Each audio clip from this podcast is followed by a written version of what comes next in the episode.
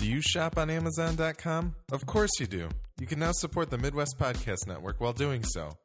Go to amazon.midwestpodcastnetwork.com and a very small percentage of your purchase will go towards making our network and its content even better. That's amazon.midwestpodcastnetwork.com. Bookmark it today.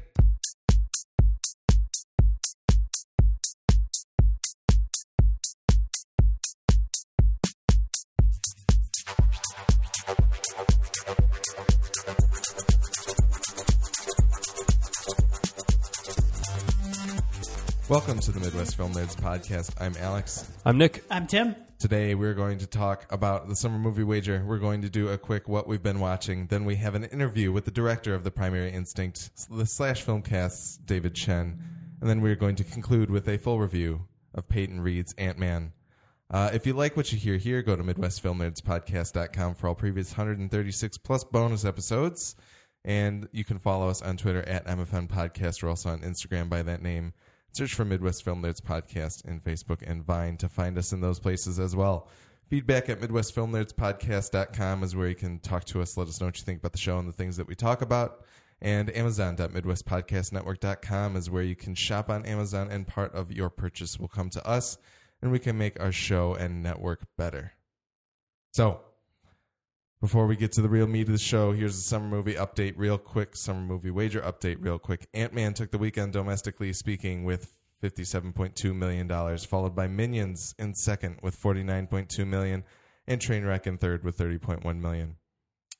As for the top 10, Jurassic World still, st- still sits at top, $1.5 billion. It's only $5 million away from beating Avengers 2012 for the third biggest worldwide box office take of all time.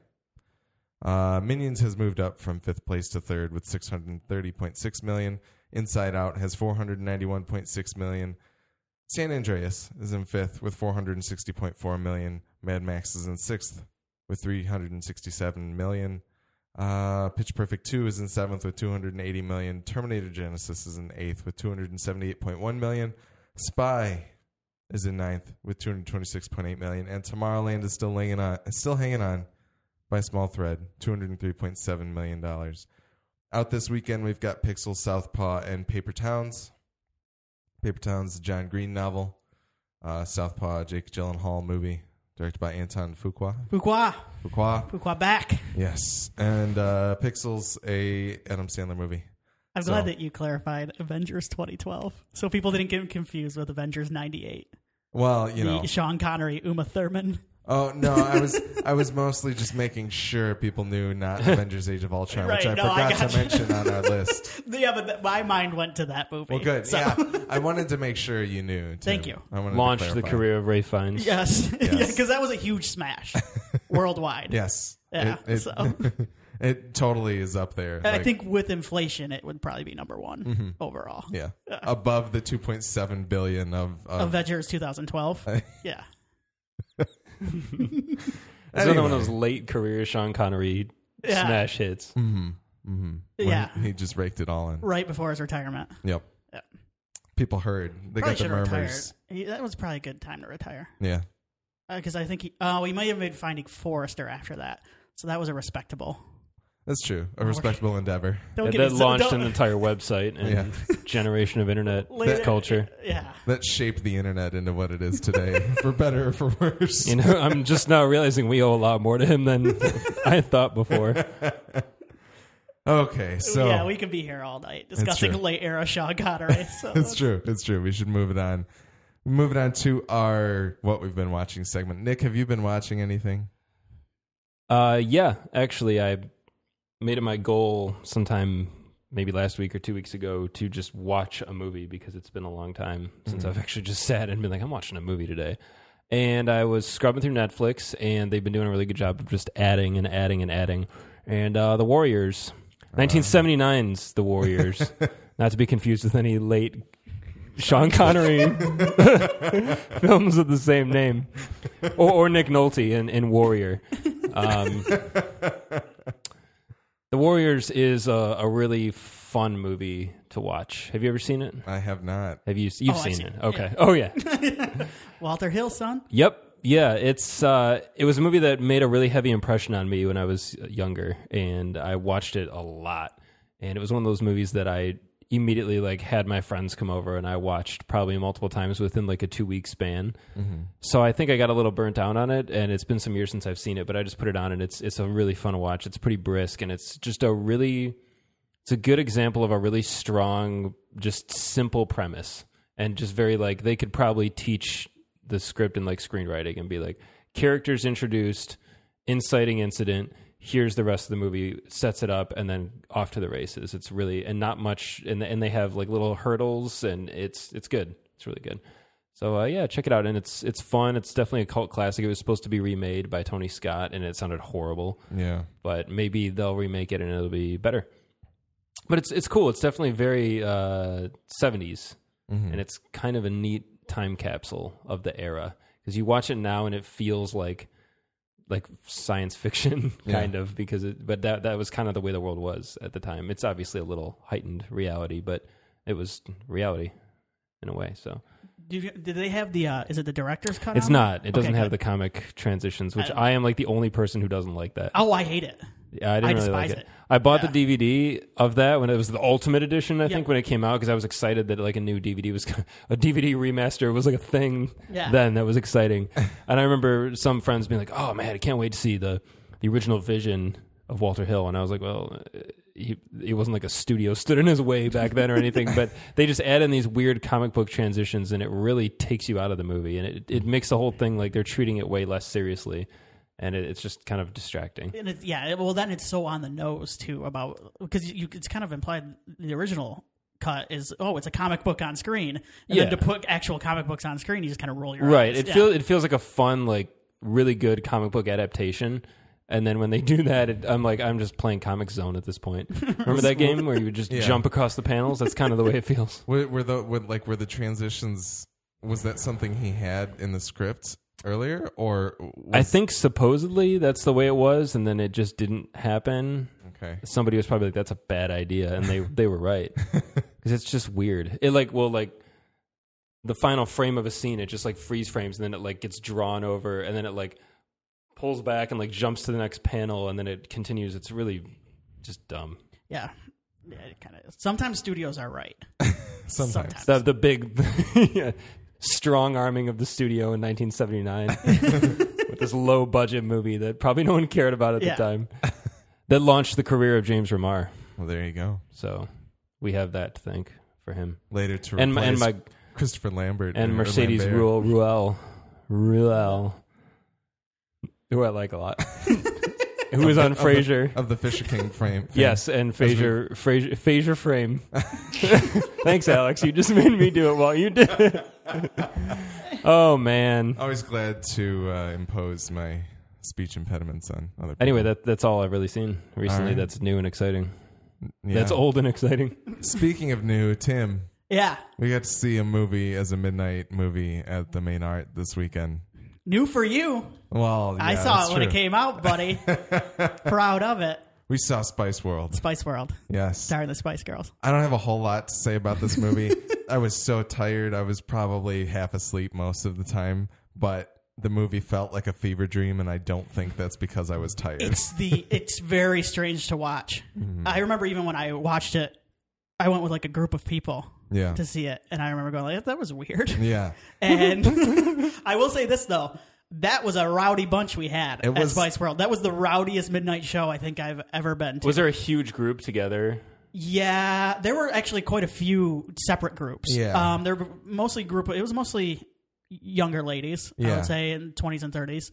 So People for who that mattered. yes, Back Yeah. in the day. yep, it And was I- fun. Yeah. It was it was a good time. it was the right crowd to see it with. I had to say uh, the Dominic West role. The, it's, That was so fun. Yeah, it's really really funny because this movie is like oh like watching this now I'm almost like oh look at all these little cameos but these weren't cameos they were just bit parts for actors who weren't popular. Well, then you know they Like, may have super been popular at the cameos, time. the cameos then though because there were cameos for. Uh, I wasn't huge into British television when I was, true. young, but Stephen Fry and Hugh Laurie are in it. Yeah, Yeah, and Which- um, Roger Moore's in it, and those may have been. I mean, Roger Moore definitely was Well, stunt yeah. casting, but those may have been there were actually parts in there when there was like a British guy on screen and like they treated him like a celebrity in Yeah. the movie, and I'm like, who is that guy? Yeah.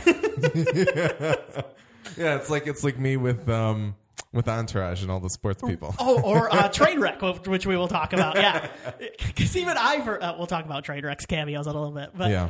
um, no, it, it, there are a couple funny parts. I don't really. It's the Spice Girls. Yeah. Yeah. Yeah. There's not much more to I still can't understand half the movie No. because there's uh, British accents. Number one, British accents. Number two, the sound and music is punched up so much higher than any of the dialogue in that movie. That is a um, that's a bummer about midnight movies. Some of them now is because they play the DVD copy of the Yeah. movies they have. That it kind of The mi- the mixes aren't the mixes quite- are off, and that's why it's. I liked. I only go to midnight movies these days if I know it's going to be a crowd for something like Spice World or Yeah. Purple Rain or something where I know people are going to get into it. They show stuff like the uh like the Godfather and movies like that, and unless it's on film, I don't really. Ca- I'll watch it at home. Yeah. because I don't. I don't need to hear some. I don't need to hear some hipsters laughing through the Godfather because they find something funny, Yeah. like it, like they find something cheesy because that's what they do. So Yeah.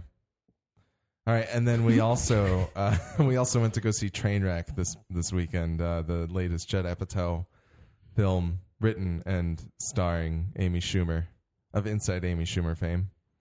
Uh, Tim, what'd you think of the film? I liked it. Yeah. It's um, Judd Apatow's best movie since Knocked Up. Um, that's not saying a lot, I don't think, in my opinion, because I don't really like funny people and I despise This Is 40. Yeah. This Is 40 was one of the more just putrid experiences in my life. Mm-hmm. Um, it's just two hours of people just nagging each other. It's Mm-hmm. horrible. That is 40. yeah, I know, but I don't want to watch it. You're not there yet. no, I know. Um, but this is pretty much when you put Judd Apatow and Amy Schumer into a movie. Like this is pretty much that. Yeah. For better or worse, if you're not a fan of either of these two people, then you will not like this movie at all because it's written by her and it's directed by Judd Apatow, and their trademarks and fingerprints are all over it. Well, to I be- tend to like both of them. To so. be fair, I don't like I'm, I don't love Amy Schumer, but I do like Judd Apatow, mm-hmm. and I feel like I still enjoyed the movie quite a bit. Like Okay. I think I definitely think it's it's some of his best work. I think maybe even including Knocked Up, but it's been a while since I've seen Knocked Up. Knocked Up is pretty Is good. Bill Hader in that as well? in Trainwreck, Yeah. yes, Yes, Bill Hader's the uh, the romantic lead. Yes. the romantic lead. He's- Excellent. He's he's very good. That's the thing is this is I was kind of surprised by it a little bit because it's a straight up romantic comedy. yeah, Like it's by the numbers.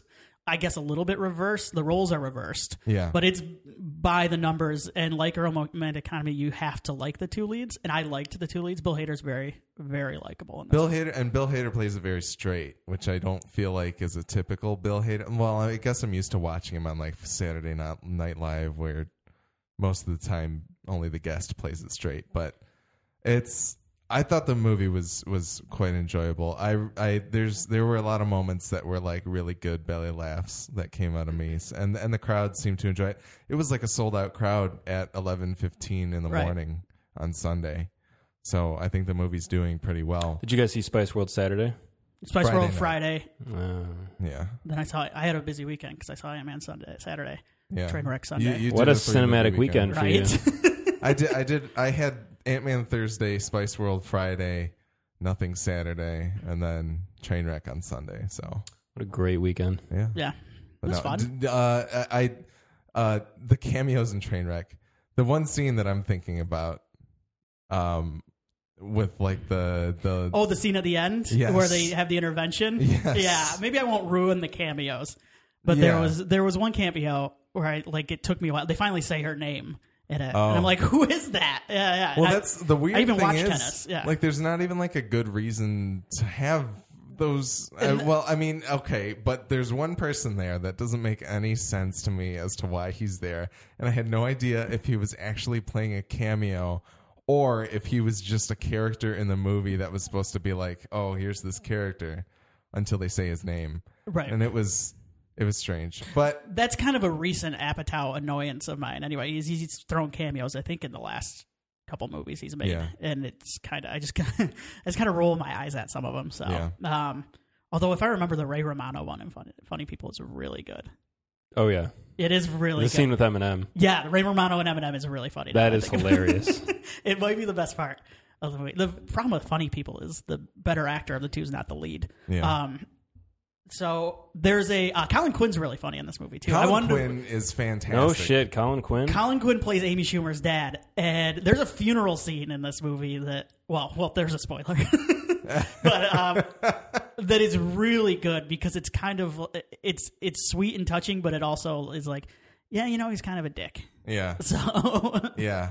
No, Colin, Colin, like I don't normally love Colin Quinn, but I thought he was fantastic in this movie. yeah, And uh, LeBron James also does a great job. LeBron's very funny in it. Um, Yeah. what was the other cameo I was thinking of? LeBron's not even like a cameo. No, LeBron LeBron's is- like the uh, like the best friend in a romantic comedy. Yeah, this. LeBron is a character in the movie Yeah. as the best friend of Bill Hader's Oh, doctor. John Cena. John Cena John- is John- yeah. really funny. John Cena is ridiculously good. wow. Yeah, it's a flawed movie though. I mean, it's too long, Yes. and I think the message gets mixed towards the end. yes. I and I and I don't think it's what they're going for. I can't get into it without spoiling what Yeah. happens at the end.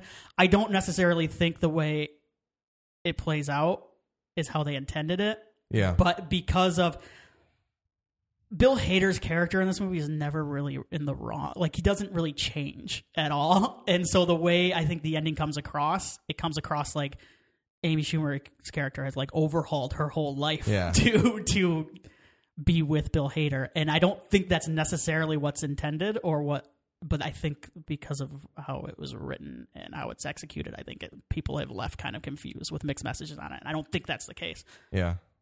But That's fair. yeah, I um. So it's a it's funny though. It's very funny. Yeah, absolutely. I would I I recommend it for sure. Mm-hmm. So I recently got a chance to talk to David Chen about his film The Primary Instinct as well as many other topics. His new cello EP, Cello Put and Pop, will be available soon on iTunes, and you should check out davechenmusic.com in the meantime for more information. Onward with the interview. Today on the podcast, we have a very special guest. You may know him from such podcasts as the Slash Filmcast, the Tobolowsky Files, Big Problems, A Cast of Kings, The Ones Who Knock, or from his writing at slashfilm.com.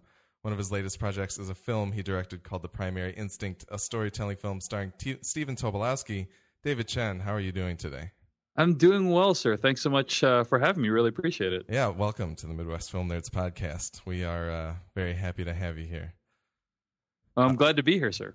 Uh, so, just kind of off the top here, The Primary Instinct, I finally got a chance to see it alongside the uh, world premiere not too long ago at the end of May, I believe.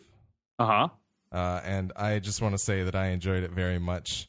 Uh, it was actually, we did a most anticipated episode, and it was my number one because I was just so Oh. excited to see what was going to come out of this beautiful uh, communion of, of, of minds, and I was not disappointed. Oh well, thank you so much. Really appreciate it, sir. I literally just came from cutting the trailer for that film. I like took, I was in the office of you know the production company and took a lift home and got here one minute before we were supposed to start doing this uh, this interview here. So, uh, so I'm it's still very much something I'm working on. That's part of my life. Yeah. Uh, but uh, but really grateful that you have been such a great supporter, and uh, hopefully you know many thousands of people will be able to check it out someday. Yeah, I, I hope they uh, they can. I hope it, it was such an awesome experience. I think we can just kind of get into it now. Um, I feel like the movie very much. There's this quote that Ben Folds has. He did like an iTunes originals where he was talking about some of his songs that he wrote, and he talks about how one time Ben Folds Five opened up for Neil Young, and they said that uh, Neil kind of makes stadiums feel like living rooms, and they were always kind of trying to do the opposite. And they realized that day that they were like, "Oh, we need to scale it back. We need to bring people in." And I think the film, I think the primary instinct really, it feels like Steven was in my living room telling me the story, and I was just kind of wondering, is that kind of what you were going for, or I, I just I don't know a lot of the directorial choices behind a concert film or a storytelling film. So can you talk about that a little bit? Yeah, sure. Uh, actually, that wasn't the feeling we were going for, uh, but that's okay. I mean, I, we wanted to be intimate. I don't know if uh, if I had anything regarding the physical space specifically in mind.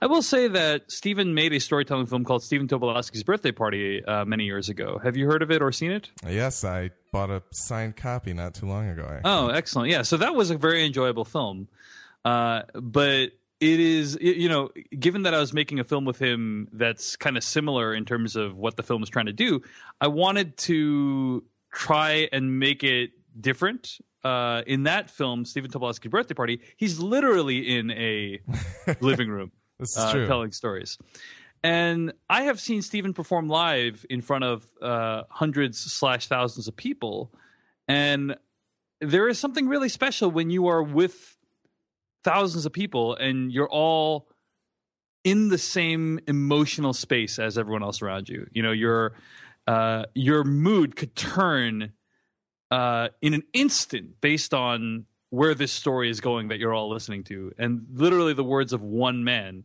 could change you know everyone's evening and maybe their lives. And that's really kind of what I was trying to capture. This idea that uh, you know he, he the, the grandeur of the Moore Theater, which is in Seattle, and this idea that you're sharing this uh, story with uh, you know many hundreds of other people uh, at the same time and, and, kind of experiencing it with them. Uh, so essentially, what I'm trying to say is, I like uh, according to you, I've completely failed at what I was trying to accomplish in the film. no, I don't. I don't think that's true at all. I just think it's one of those things where, like, Steven's talking about such huge ideas and and in terms of like life and love and and everything that he touches on in the film and just to kind of it still feels like he's connecting with every single person that's sitting Right. in that audience and i think the fact that you could kind of portray that on film with me not being there like i was one of these people who heard about the Tobolowsky files and started listening and then you guys started doing live events and I was like, "Oh man, they're like they're never going to come to Detroit. Why would they come to Detroit? I'm not going to get to see this." Uh huh. Uh-huh. So the fact that you captured that in film and kind of just took Steven's work and and the all of the effort that he puts into these stories and and kind of gave it this clear glimpse into that process and, and into the events that that you guys do, I think it's very very fantastic. Like it was All right, cool. Well, thanks so much. And yeah, that that was exactly the goal. Is this idea that we're not necessarily going to appear everywhere in person, but uh, hopefully we can you know bring it to you wherever you are. Um, so when when you guys started doing these live events, is that where you kind of had this the genesis of the idea of the primary instinct, where you're like, man, we really need to capture this? Is that I will tell you what the genesis of the movie was. okay? Uh, it was not so much out of a desire to do something, but it was out of a desire to not do something. And that not do something is to not regret this period of my life.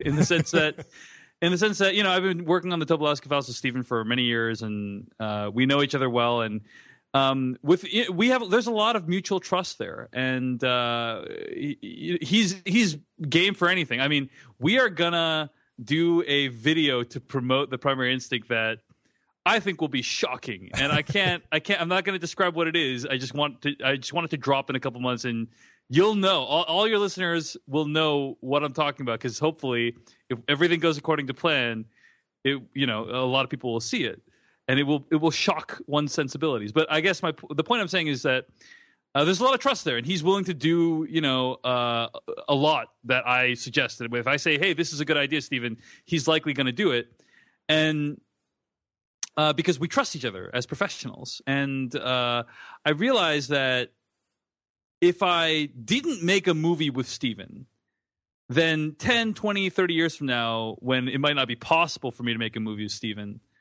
I would deeply regret that I didn't make a movie with Steven during this time. You know, because if you have access to one of the greatest character actors of our time and you don't work with him professionally, you know, Yeah. um, I just felt like I would never be able to forgive young future Dave would never be able to forgive uh, fat, past Dave, and so it was really about like, hey, I have this access, I have this opportunity. Um, I barely have the time. Uh, why not attempt to make a movie with him? So actually, the movie was never supposed to be only a concert film. It was supposed to be more of a conventional documentary Okay. but uh, we realized after we shot a bunch of footage that this was the best version of the film that we could make was a concert film. Okay. Interesting. Yeah. Can can you talk a little bit? I don't know if you've ever talked about it in the past, and maybe maybe it's just been so long that I don't really remember. I know that Steven popped up on a slash filmcast episode at one point. How did you guys begin this professional relationship that you have? He popped up on the Slash Filmcast, and I loved his story so much that uh, after an appearance, I said to him, "Steven, your stories are so amazing." And I bet there's so many more stories waiting to get out into the world, like in that head of yours. If we don't do something to get them out, they'll be lost forever. So let me know if you want to do something to get them out into the world. Like I'll I'll do anything. You know, we'll we'll post them as columns at slashfilm.com. We'll do like brief podcast interviews, like whatever you want to do. That's awesome. And uh you know, he said yes, and I think there was some things going on at, in his life too. Uh, I, there's a story he tells where you know, he broke his neck riding on a horse, and hmm he was talking about how he made this realization that if he died, you know, while riding on a horse, that his children might never know their father. Uh, and so that's when he started like writing stories, or at least you know he he had always been writing, but he he you know made them into full narratives, and uh, so that that was already kind of going on at the time that I pitched him the podcast. Uh, but you know, it's just a confluence of events make it so that hey, we both were into doing this thing, and then the Tobolowsky Files was born. That's awesome. Um, so I know that the primary instinct is still very much something that you're working on right now, and I kind of have gotten some glimpses through the slash film cast, and maybe even just now that it feels like you might be heading towards like some other documentary feature as your next project. Is that true, or do you feel like you're open to some kind of fictional narrative project or more traditional narrative in the future? I'm definitely open to to those kinds of things. Honestly, Alex, um, to quote the great Vin Diesel, no, I, I'm not going to quote him, but I'll paraphrase. You know, he has that line of, "Oh, I live my life a quarter mile at a time," or whatever. I um, right now, I'm kind of just dealing with the things that are before me right now to deal with. You know, I have um, a job uh, that's like a full time job that's very intense, and and you graciously helped support this uh, cello EP that I'm doing, uh, which you'll soon be able to find at davechenmusic.com. And so, um, doing the cello EP and getting the movie out into the world uh, is going to take up pretty much all of my existing mental energy. Like I can't, I can't think of any, to do anything else. Plus, you know, I, I do the podcast every week too. You know, so it's not like Yeah. I'm. So uh, all that stuff kind of is soaking up all of my mental energy. I can't even focus on the next thing right now because I need to finish those previous things that are already in motion. Um, that being said, yeah, I would love to make a, a documentary. Um, but I, I spoke recently on, on Slash Filmcast about this, uh, how documentaries are really, really challenging if you don't have financing Yeah. for them. And, um, you know, uh, to, to do a documentary well, you, you need to either follow someone or a story uh, for, you know, a long period of time, anywhere between uh, a couple days to 18 months. And uh, you you might also need some financing too uh, to, people to help score the documentary and to shoot the documentary and do sound and and editing and all these things. And so uh, it's very resource i mean that's true of narrative features as well Yeah. but but documentaries uh, I, I guess I guess it's it's somewhat simpler because I could theoretically do everything associated with a documentary myself, whereas it is a lot harder to do that for a narrative film. So essentially, what I'm telling you is that uh, like the the obstacles to creating either narrative or documentary uh, features are massive and um, not something that I feel ready to take on at this particular moment in time. Did you kind of do you see your film career? Do you one day want to be making a Hollywood film? Do you want to be directing a Hollywood film or uh, are you just trying to kind of focus in on things that really matter to you and if one day those two things coincide, would you be open to doing that kind of thing?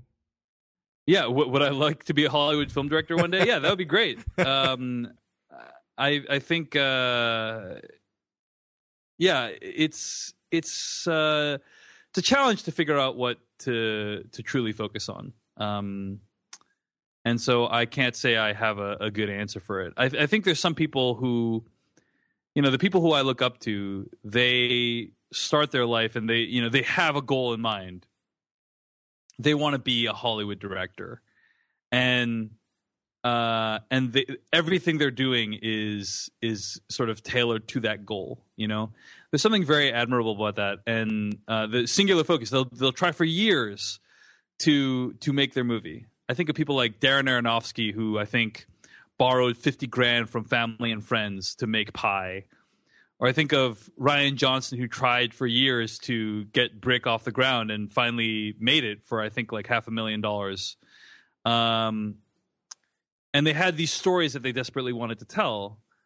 And uh you know that, that's that's very admirable to me. Mhm. at the same time for every uh you know Rian Johnson and Darren Aronofsky and James Gunn there are dozens if not hundreds of people who failed at doing that.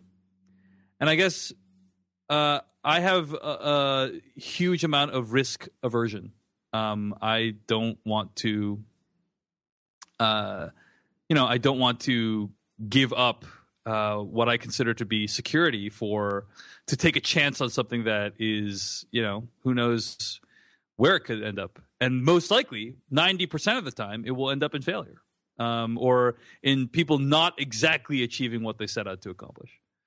Uh, so as a result, like I have played it pretty safe in general, and the question for me is whether I'm going to continue to do that. You know, and when I say play pretty safe, I mean I have done everything I've done while holding a full time job and being relatively stable in terms of like my earnings, for instance. Yeah. Um, and you know, is that so? The, the your question is really like, is that going to change one day? Um, I don't know. I mean, if I can continue doing what I'm doing and making cool things on the side, then I'll continue doing it. But if there comes a point where I feel like, oh, there's a story I need to tell and only I can tell it, and I can't tell it unless I quit my job, uh, then I mean, it's possible. But you know, who- knows? I, I it's certainly not the case now, and I'm, I can't predict the future. Does that make sense? Yeah, absolutely. Absolutely.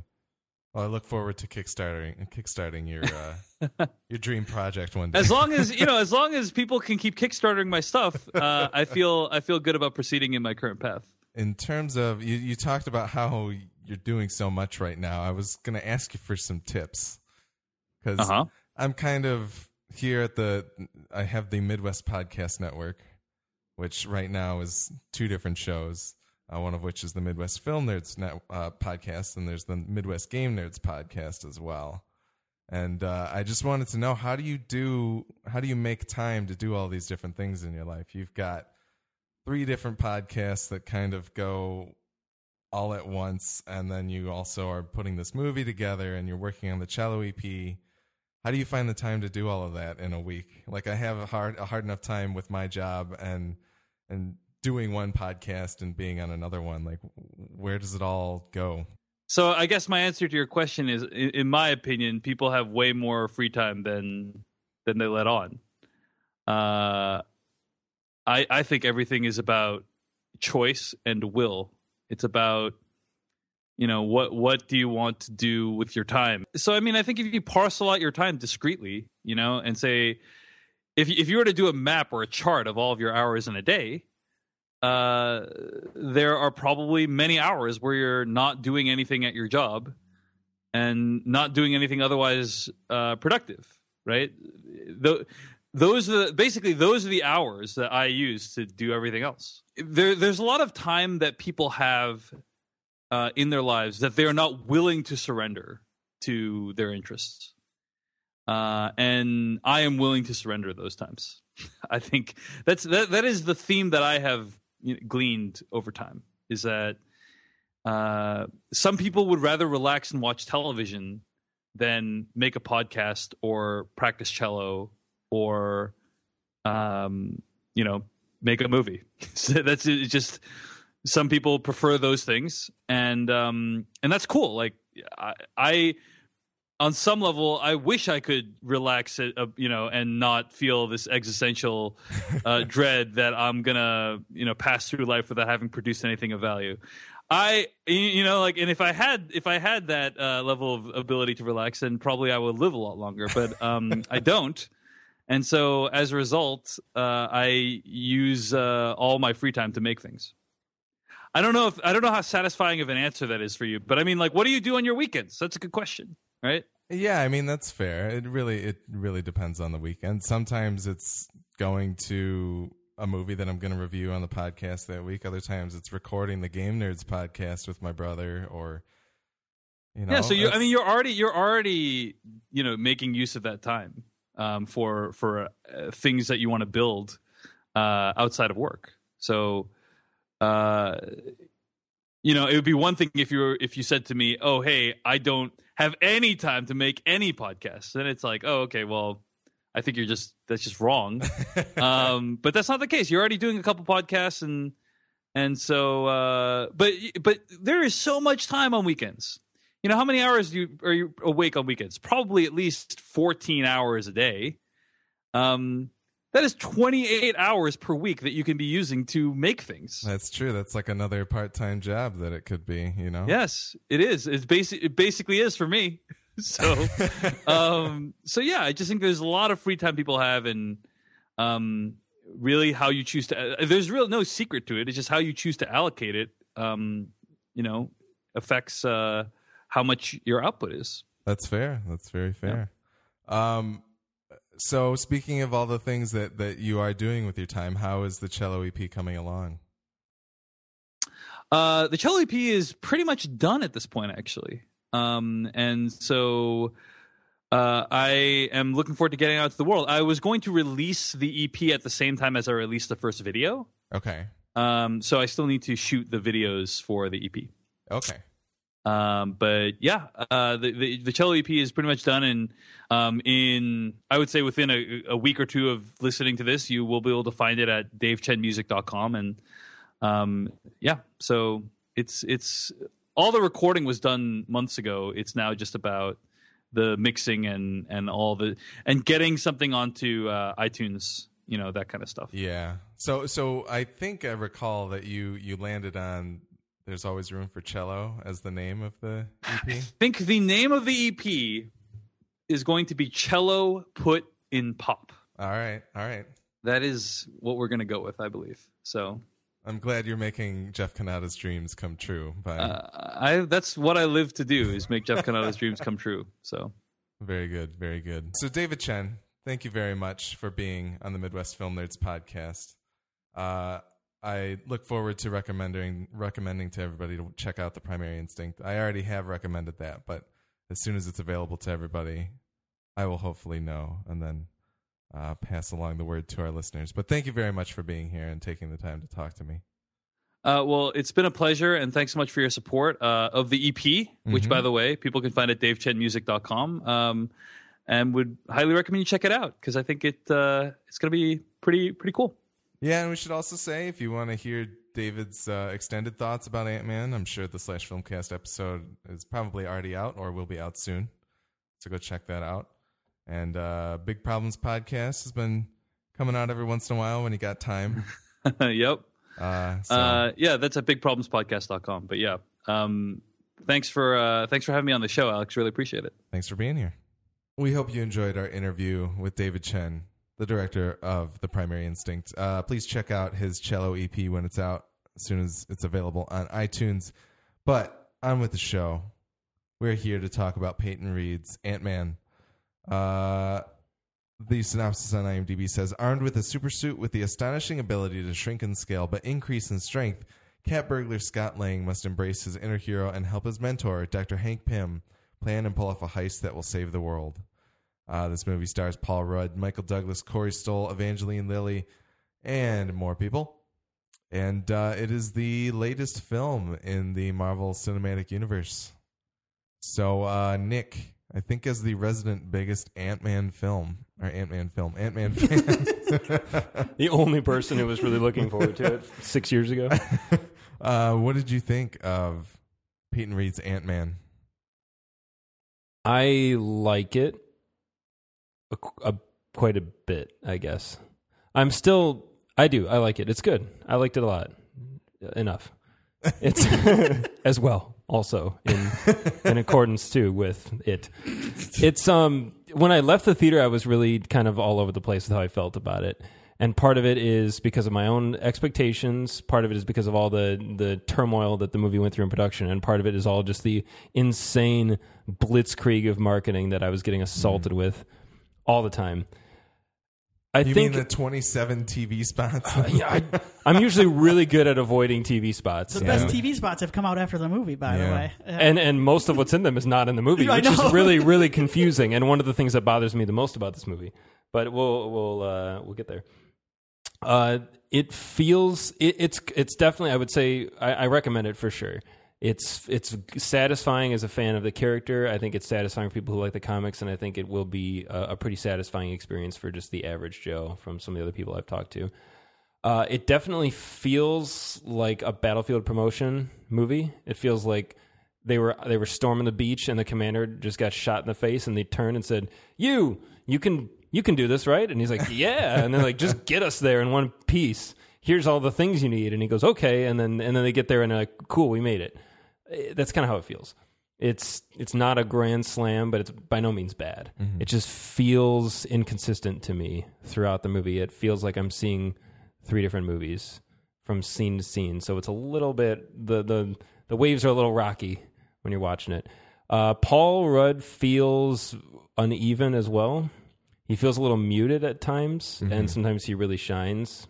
I would say most of the time he he's he's good, but I think part of that also is my like walking out of the movie. I was a little eh, on him, but then I started thinking about it. I was like, man, he wasn't really funny for a lot of the time, and then I realized that's probably a good thing because I went into it expecting lead Marvel man quip a minute, ho ho like funny and snappy and witty all the time, and he really wasn't for at, at the start of the movie. And I'm like, you know what, that that's actually probably a good thing that he was a little more serious and he was surrounded by really funny guys, and that's great because the comedy is consistent throughout the movie, and that's good. There's always somebody being funny generally or something funny going on. Um, the I like I like Corey Stoll a lot. This is the first thing we've ever seen him in, and his character should by no means be fun to watch or interesting, but he actually makes him fun to watch, but not really interesting. But he's he's entertaining for sure. Yeah. he's very. Uh, the whole, the whole movie is very boilerplate, but it's I think in a way that was kind of kind of I kind of liked watching that. I don't know why. It's hard to describe. Maybe maybe one of you guys will flesh that out a little bit more. But I think it kind of was what it needed to be. It feels like a cartoon. It feels like a like a like a it feels like a comic book movie, really, and and not in a way that I'm annoyed by it, like some of the other Marvel ventures. So I think it's kind of what it needed. Uh, Evangeline Lilly, I liked a lot. Michael Douglas is perfect the entire time. He's he- nothing nothing he does is bad. He's really really good. Uh, the action I think is fun. The there's some pretty original moments, but I really wanted a wow fight sequence that people would walk out of the theater talking about. I wanted like the Inception tilting hallway scene where people would go, "Oh my god, could you believe that?" And there wa- that wasn't in the movie, and it should have been. Like when when you're dealing with something of that scale, there should have been some sequence that was just amazing, and people would be like, "Oh my god, could you believe how creative that was?" And it wasn't really there. The third act definitely has some really creative stuff that's very fun to watch. But all, I think it's creative comedy, but it's not really creative action. Right, right, and Yeah. the the action can be very funny, and the adventure can be very funny.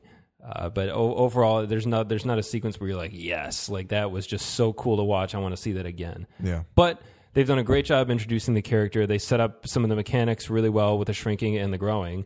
Uh, so hopefully we'll see uh some more innovative use of that in the future. I don't necessarily think Peyton Reed should do a two if there is a two, but maybe he should. I don't I don't know what in here was him and what wasn't. It's kind of hard to sort out the mess. Yeah. So, um, yeah, I think it- it's good. I liked it. All I'm really excited to see Paul Rudd do more in the Marvel universe. So there there are some there's a pretty I'm sure you'll get to it, Alex. There's something really head scratchy in this movie, so you'll I I have a feeling it's it's heavy on your weighing heavy on you. Okay. So we'll see. Tim, what'd you think of Ant Man? I'm glad you brought up Peyton Reed because I am the podcast's biggest Peyton Reed fan. That's true. And it's true. We got a lot of underdogs on this podcast. I, I like Peyton Reed. This is his third best movie. So, because Bring It On and Down with Love are fantastic, and that is the thing. Is I don't know. It, it's a Peyton Reed movie to me. because it's constantly funny, it's good, it's solid, and there are parts in this that I can see in either one of those two movies that I think are going to get attributed to Edgar Wright, and I'm not so sure about that. Um, it's not a movie. It's kind of a one and done for me. It's good. I liked it. It's solid stuff. It moves quick. It's consistently funny. I think I already said that. Um, the performances are good. I'm not the world's biggest Ant Man fan. Um, I was, as far as the character goes, I kind of kept like tabs on him. I want to know where he is at all times. Yeah. But it, it- sometimes he was Giant Man, sometimes he was Scott Lang. I could never figure it out. Yellow Jacket. the only thing I'll, I'll bring up is is it's nice to watch a movie, and this isn't a problem. Uh, Marvel gets this a lot, but I think it's because they make so many movies. It's nice to watch a movie that gets better as it goes along, Mm-hmm. um, because a lot of comic book movies crap themselves the last thirty minutes of the movie, and it's not just Marvel movies. There are a lot of comic. book It's a problem, um, and I don't. And I think this movie, maybe because it doesn't start off great, but it, it builds to a climax and it gets better as it goes. And it was refreshing to see. It was nice. That's really all I have to say. I liked the performances. I liked um, Corey Stahl. Was it? Corey Stoll. Yeah, he's he makes it entertaining. He's He- he does, yeah. over the top, and I don't know of any other way to play that character because Yeah. Even though there's, not much to it. Yeah, and, and that's the thing is that I know people are coming and saying, "Oh, another Marvel villain here who's got nothing to him," and blah blah blah. But I think Corey Stoll still makes it entertaining to watch, which is more than you could say about Mickey Rourke and some of the other players. Yeah, he's the- very he's very like, kind of dastardly, and and that's that's fun. Like Yeah. the whole movie feels like a cartoon, which is good. Yeah. I think it's it's nice that it didn't it delves into some of the heavy stuff, but overall it doesn't. You know, it's not about. I don't know. It's not really about the world ending. Like they keep saying it is, but I'm like, come on, like, is would that really happen, guys? I don't know. I mean, I don't know. We can get into that in spoiler Terry. Yeah. Um, I enjoyed the movie quite a bit, but it does kind of feel to me. It feels like a movie that was very much. Uh, I think they played it safe, as Nick was kind of saying. It feels very boilerplate because of the fact that they felt as though it would be very hard to sell Ant Man as a character. Uh-huh. Why would he be interesting? Why would he be cool? What can he do? Because anytime, like, the problem is anytime that anybody hears the name Ant Man or sees anything about it, they're like, the dude can talk to ants. Who cares? And that's not all that Ant Man is. And and so hopefully this movie kind of can show people that there's way more depth to Ant Man than they could ever think. I um to me the the movie does feel I don't want to say half baked, maybe like three quarters baked. A lot of like the battlefield promotion stuff that that Nick said in terms of like I feel as though the script could have had some rough edges polished off. I feel as though some of the effects work could have been you know worked on just a little bit more, given it one more pass to really make it all believable. And really, the dichotomy here, I feel like it, the first time that he shrinks, he's in a bathtub. And I've seen a bathtub before. So if you need to make the bathtub out of CG, then there's an uncanny valley that you need to cross. And if you don't have enough time to do it, then you can't. But then when you take him into the ant tunnels, which are things that I as a human cannot conceive of seeing in most ways or shapes or forms, making that in CG worked beautifully and it was fantastic and it looked awesome. So I had some issues with the effects in in those areas. Um, this movie, as all Marvel movies, treats science in a very strange way, and and uh, and it's very nebulous and a little bit Deus ex machina, and just kind of a function of the script to get us from certain points to go. And it's not even like the Pym particle stuff, but because that that's always kind of been built into the Marvel comic of just like this is something that we've created that does this thing, and so it's I have some issues with that, but it's n- nothing that I couldn't suspend in order to really enjoy the movie. But uh, overall, I mean, I enjoyed it quite a bit. There were some points in the score that I liked that I could kind of picked out, and I liked it. I like the score quite a bit. I do not remember a single note Yeah. of the score. Oh, I thought it was. I thought it was fun. I thought when the heist when the heist parts kicked in, I thought the Yeah. score. Yeah, That's so I weird. like. I tend to like it's Christophe Beck, the Buffy guy, Uh huh. and I tend to like his music. And there was he did even- Edge of Tomorrow. Um, I know he was on Buffy. He's done a couple other things that I can't remember, but Yeah, I can't. think Edge of of Tomorrow anything has got a pretty good score too, if I recall. I, I even like some of the ending theme playing over the credits stuff. I was like, oh, this is like a like an Ant Man theme. That's pretty cool. like, so so I enjoyed that. But uh, I don't want to go through too much more without delving into spoilers. Yeah, let's go. So we're gonna take a quick break. We'll be right back with spoiler Terry for Ant Man.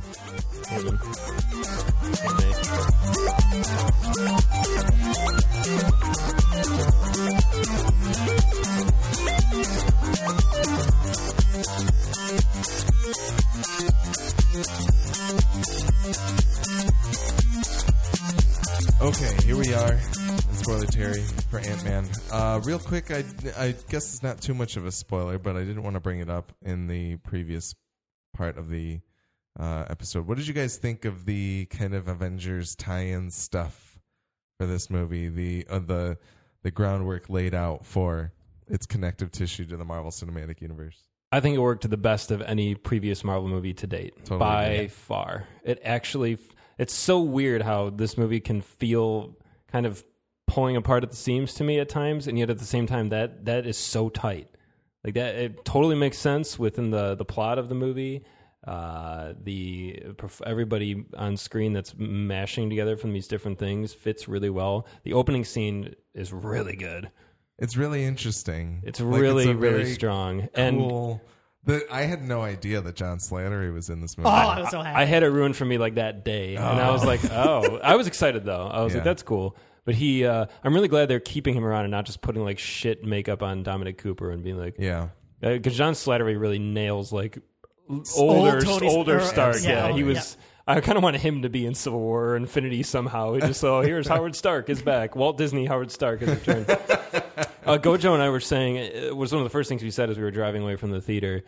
We were like, uh, we really want to see like a Hank Pym in like the '80s, like busting up Russians show because with a de-aged Michael Douglas because it was oh, awesome. The, the DH, that was the best it's ever looked in a Absolutely. movie. it was really good. Yeah. They totally did the Tron thing to him, and it works wonderfully. I'm I'm really personally happy with how they treated Hank Pym, and I'm really actually kind of w- weirdly proud of Marvel for not like doing what everyone does with the character of Hank Pym and being like, "Ooh, just don't touch him, brush him under the rug." Because so many, especially sometimes in the comics, even uh, certain writers have been like, "Oh, Hank Pym's a like a bastard and a horrible character," and like comic readers are quick to like condemn him, and they really treated him with some of the more respect they've ever treated any of their characters.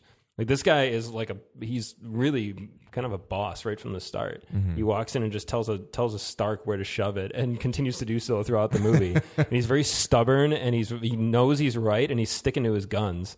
And it treated I think it kind of treated science and scientists the best that a Marvel movie has yet. Like uh, it felt very appreciative and, and kind of respectful of like the scientist, which I thought was kind of cool because Hank Pym is kind of the Hank is Hank is the least impulsive scientist that we've seen in the Marvel Cinematic Universe because we've only seen like Tony Stark, and then you know, I mean, the Hulk.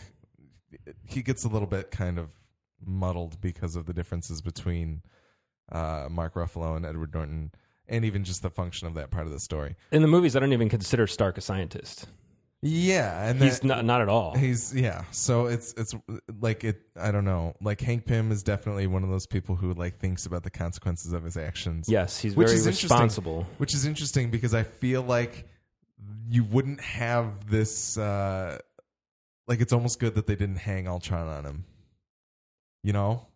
You know what I was thinking too? I'm really glad you said that because Corey Stoll in this movie felt like Ultron, like Really? the sub in for Ultron, because he had the kind of like scorned son Yeah. complex, and I was like, ah.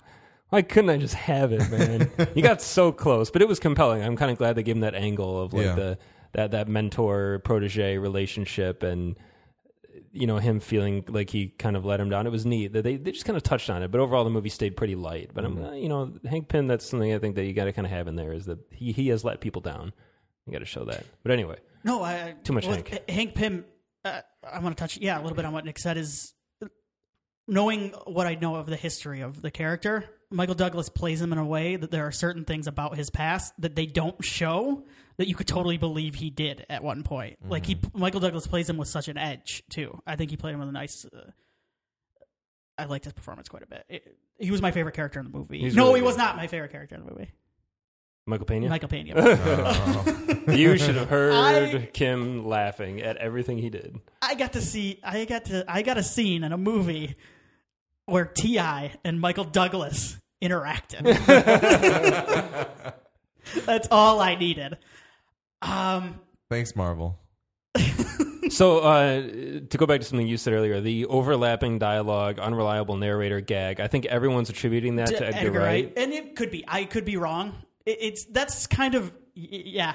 That's kind of the thing is. It's kind of to me. Edgar Wright's movie doesn't exist, and it never That's will. true. So we're it it doesn't bother me, but it, you're comparing it to not you. A lot of people are comparing it to something that doesn't exist. You can't compare it. I don't know that unreliable narrative and Michael Pena talking over everybody. That could be in Bring It On. Like Yeah. that could be in Down with Love movies. It probably wouldn't be in the Breakup or whatever the other movie. Yes, Man. I didn't see that one, but it wouldn't feel out of place to me in those other two movies because they're both very fast talking, witty And sorts movies. something you could see being in like the high school setting with Bring It On of like yes, people passing a story around. and- gossipy and Yeah. and Peyton Reed's a guy who cut his teeth on like Upright Citizens Brigade and Mr. Show and the Weird Al Show. So it's not like he's a scrub when it comes to comedy. he's really not. Yeah. Um, so that's why I kind of I, like I sit there and go, well, maybe that is him.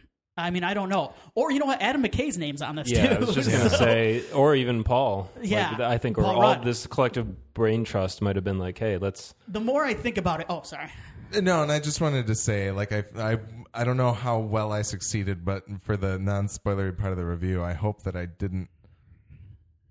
When sitting down to review this movie, I didn't want to be like, "Well, this isn't the Edgar Wright movie."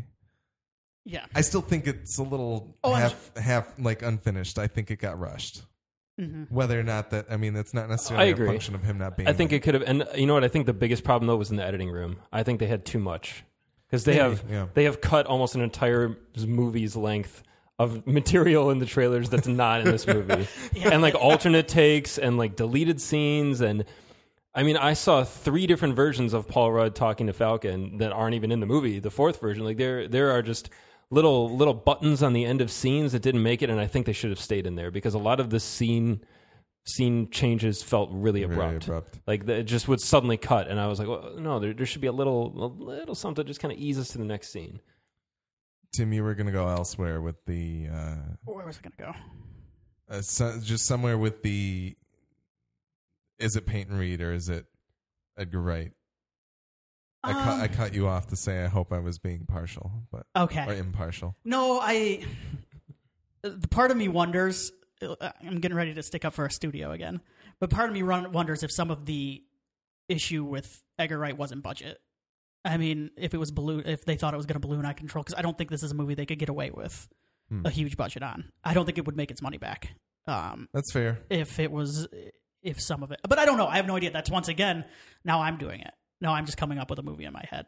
Yeah, we don't So- know. Like we honestly don't know. Like there were some rumors that it could have been the connective tissue that Edgar Wright didn't want. There were some rumors that it could be budget. There were like things are all over the place about it. Yeah, so it doesn't really matter now. Yeah, it the, movie, yeah. the movie's out and it's good. So Mm-hmm. good job. I mean, commendable job to Peyton Reed, kind of pulling a Matthew Vaughn and wrangling this thing together and, and getting it getting it done. I don't think it's like to me. I feel like First Class is a home run. I think First Class. First is Class is a great movie. This one, I, I really can't say yet because I need to see it again because my Yeah. expectations were definitely in a weird place that First Classes were not because coming off of X Men Three and Uh, Origins. Origins, Yeah. yeah. Oh God, that was on. after Origins. See, so this is this is this is the launching of a of a hero, and I think uh, it's it's a great springboard for him. Yeah. And Paul Rudd, I, I really wanted to avoid talking too much about the comparisons to comics, but Paul Rudd plays a really good Scott Lang Hmm. because he's very sh- schlubby at the beginning of know, the movie, and he's kind of a loser. And That's kind of- that's exactly what Scott Lang should be. Like, and I- he the, the scene where he ruins the the sentimental moment between Hope and, and Hank when they finally bond was perfect. 'Cause Scott is that guy who's he's always he's got the best intentions. He's always trying, and he's like, "Hey, like I want to help," and then everyone turns and he's like, "Not this time, okay." And it just it was perfect. That scene was great too, top to bottom. I wanted to touch on um, with Scott Lang the, uh, the the kind of family stuff in this movie because I Mm-hmm. really loved the end of the movie where they all kind of come together and they just kind of accept that this is the family now. And I love that they didn't pay um, Bobby Cannavale's I'm mispronouncing that as like a as like a jerk Yeah. or anything. Even though I love that Scott Lang is kind of a he's kind of a dolt and he just gets frustrated and mad at the beginning and he calls him an uh, he calls him like an ass or something. I mean, he's really not an ass, uh, the other character. So it, it was refreshing to me to see that he was just wrong. Yeah. and I, I like that about his character the entire movie. It's just mm-hmm. he's he's kind of a dummy, but he means well. Exactly. Yeah, he means well and he's willing to go the extra mile, which is I was wondering actually probably 15 20 minutes ish into the movie. I was like, why is Hank picking Scott? Like how does he know that he's the guy for him? And they did a good job of slowly building to like the shot of Hank with his giant panel of monitors watching was so awesome. Mm-hmm. I was like, man, this is great. And then when they finally explained like, oh, it was his his big heist just to kind of stick it to the man and he's they kind of kindred spirits in that regard. I really liked that a lot. And the the relationship between those two felt felt really like believable. And Yeah. then Ho- I you know I was I was actually wondering halfway through the movie I was like is this going to end with Hope and Scott kind of having a thing? And I really didn't know. I was like I could see it going either way. And I'm kind of glad it did. I was like, you know what? Fuck it. Like just this movie's just having fun.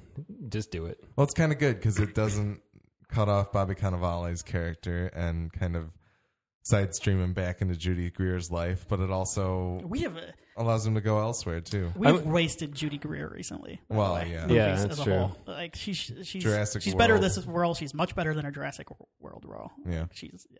What about Dawn of the Planet? I of did the like I Apes? did like that that Is she family even- dynamic. What's that? I did like the family dynamic in this, Yeah. like you were Yeah. saying, like that that Scott being. Oh, I wonder if in a in a sequel, I wish his daughter was. a little- She was super cute. First of all, that little girl was Oh, yeah. adorable. was insanely cute.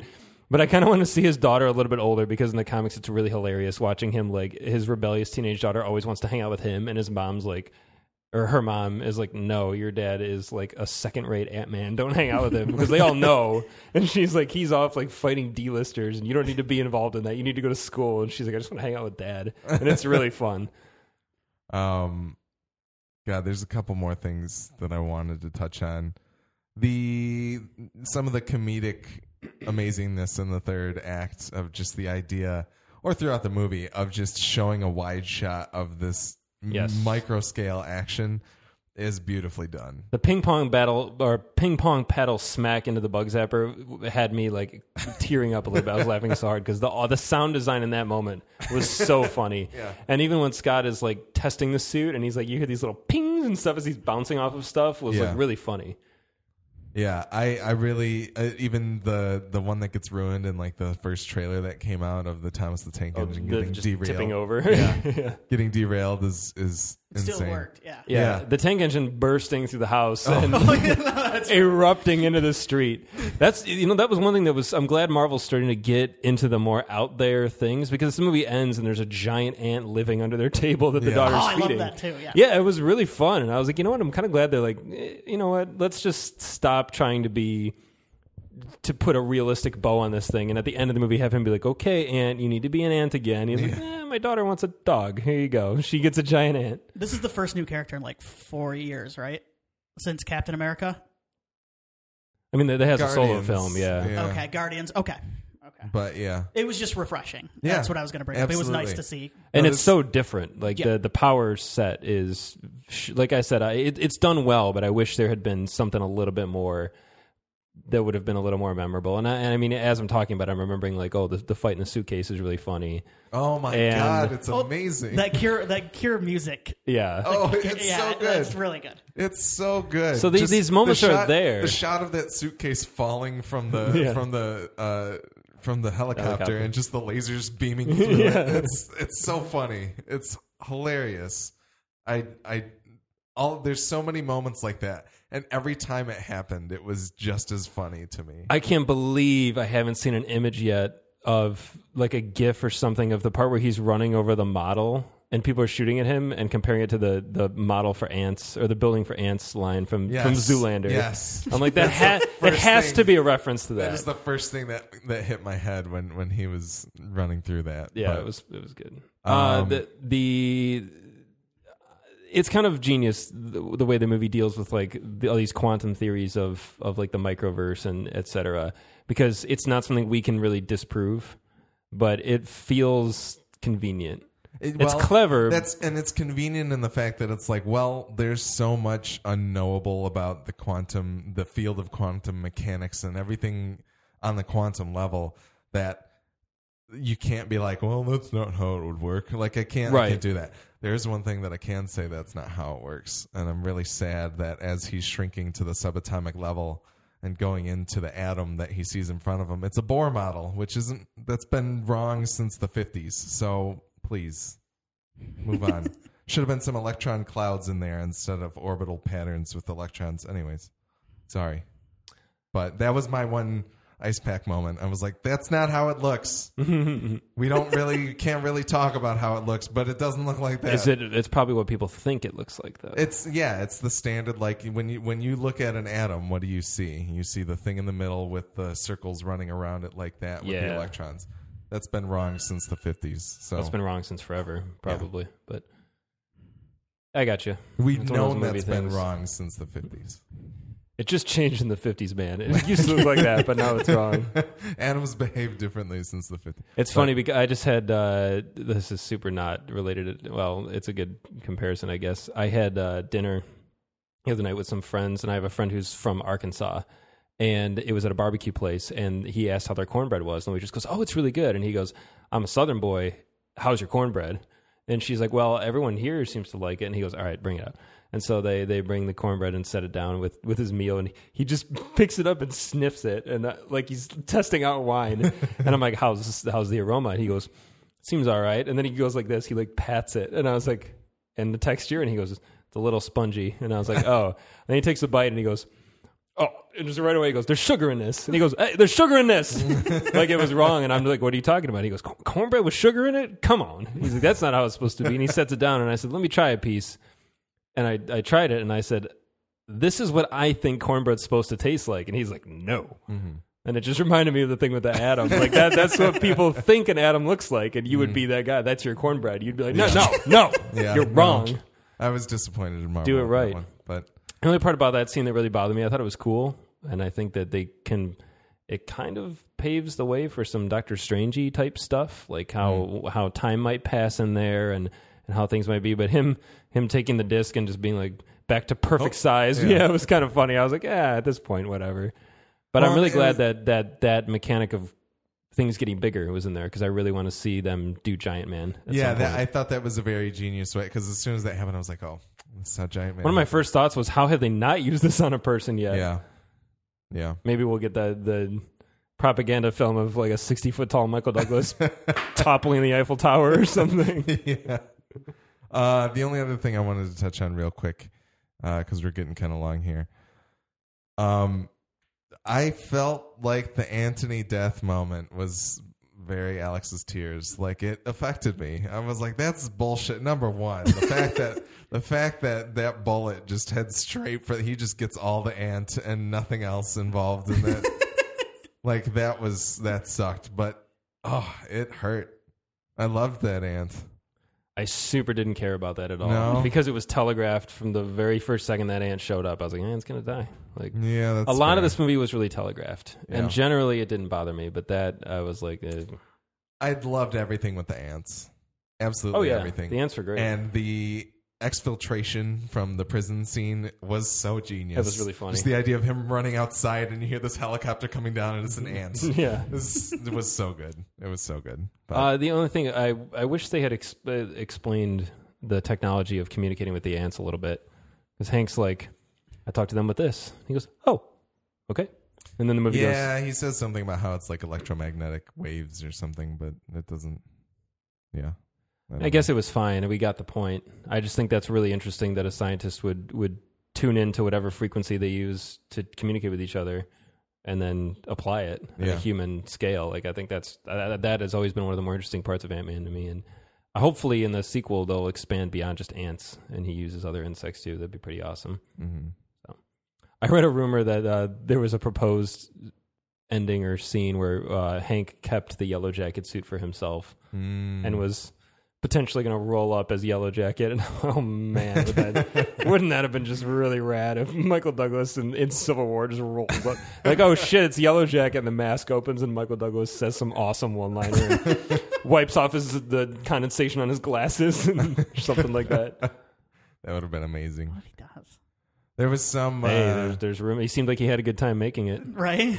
Apparently, uh, uh, uh, Peyton Reed came out and said there was a cut where uh, Scott does track down the Hydra agent guy who was a former Shield agent in '89 that gets punched in the face by Hank. Oh right.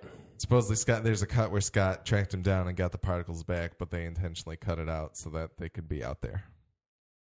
So they what did he steal? Just some Pym particles. Some cross particles. Oh, cross pollination. Yes, he didn't have the suit because Cross was wearing it. Right, and the suit is just gone, evaporated.